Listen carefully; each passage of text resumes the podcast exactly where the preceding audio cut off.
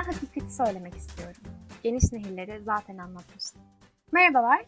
Bugün Okuyan Özü'yle Nisan ayında okuyacağımız Yeryüzünde Bir Yan için Muhteşemiz isimli kitabın tanıtım podcastini çekiyoruz. Ben Umay, psikoloji 2. sınıf öğrencisiyim. Benim adım Deniz, hukuk 2. sınıf öğrencisiyim. Bugün sizinle yazar hakkında ve spoiler vermeden minicik kitabın konusu hakkında konuşacağız. Buradaki amacımız etkinliğimizin öncesinde sizinle birlikte kitabı tanımak ve tanıtmak. Ocean Wong, 1988 Vietnam, Saigon'da manikür salonu ve fabrika işçilerinden oluşan işçi sınıfı bir ailede büyüdü.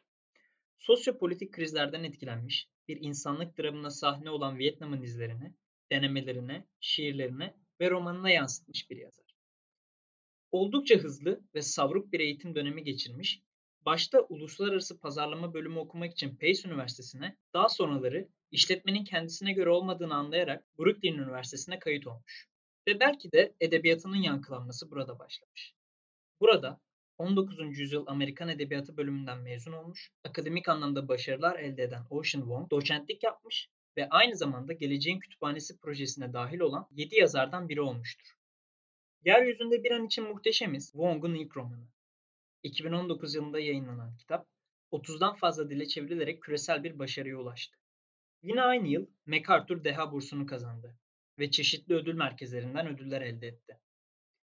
Yeryüzünde bir an için muhteşemiz. Her türlü zorbalık ve şiddetin içinden geçmiş bir çocuğun okuma yazma bilmeyen annesine yazdığı bir mektup biçiminde ilerleyen bir roman. Vietnamlı bir ailenin ırkçı şiddetin kol gezdiği Beyaz Amerika'daki hayatta kalma mücadelesi gibi bir ifade var kapak yazısı. Doğal olarak sistem eleştirisinde de bulunuyor ama dokunduğu yerler bireysel anlamda daha derinde. Otobiyografik ögelerin varlığı aslında yazarın kendini keşfetmesi ve kendisiyle olan hesaplaşmasına da bağlanıyor. Oldukça özgün ve şiirsel bir anlatıma sahip. Wong'un edebiyat anlayışı, uslubunu doğrudan etkileyen kelime sezgisi ve kelimeleri bir araya getiren dürtüsel tercihleriyle belirlenmiş.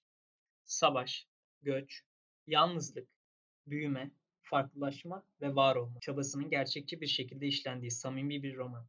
Dünya çapında tanınır hale gelmiş kitap eleştirmenleri tarafından ustalık eseri olduğunu söyleyenler bile var.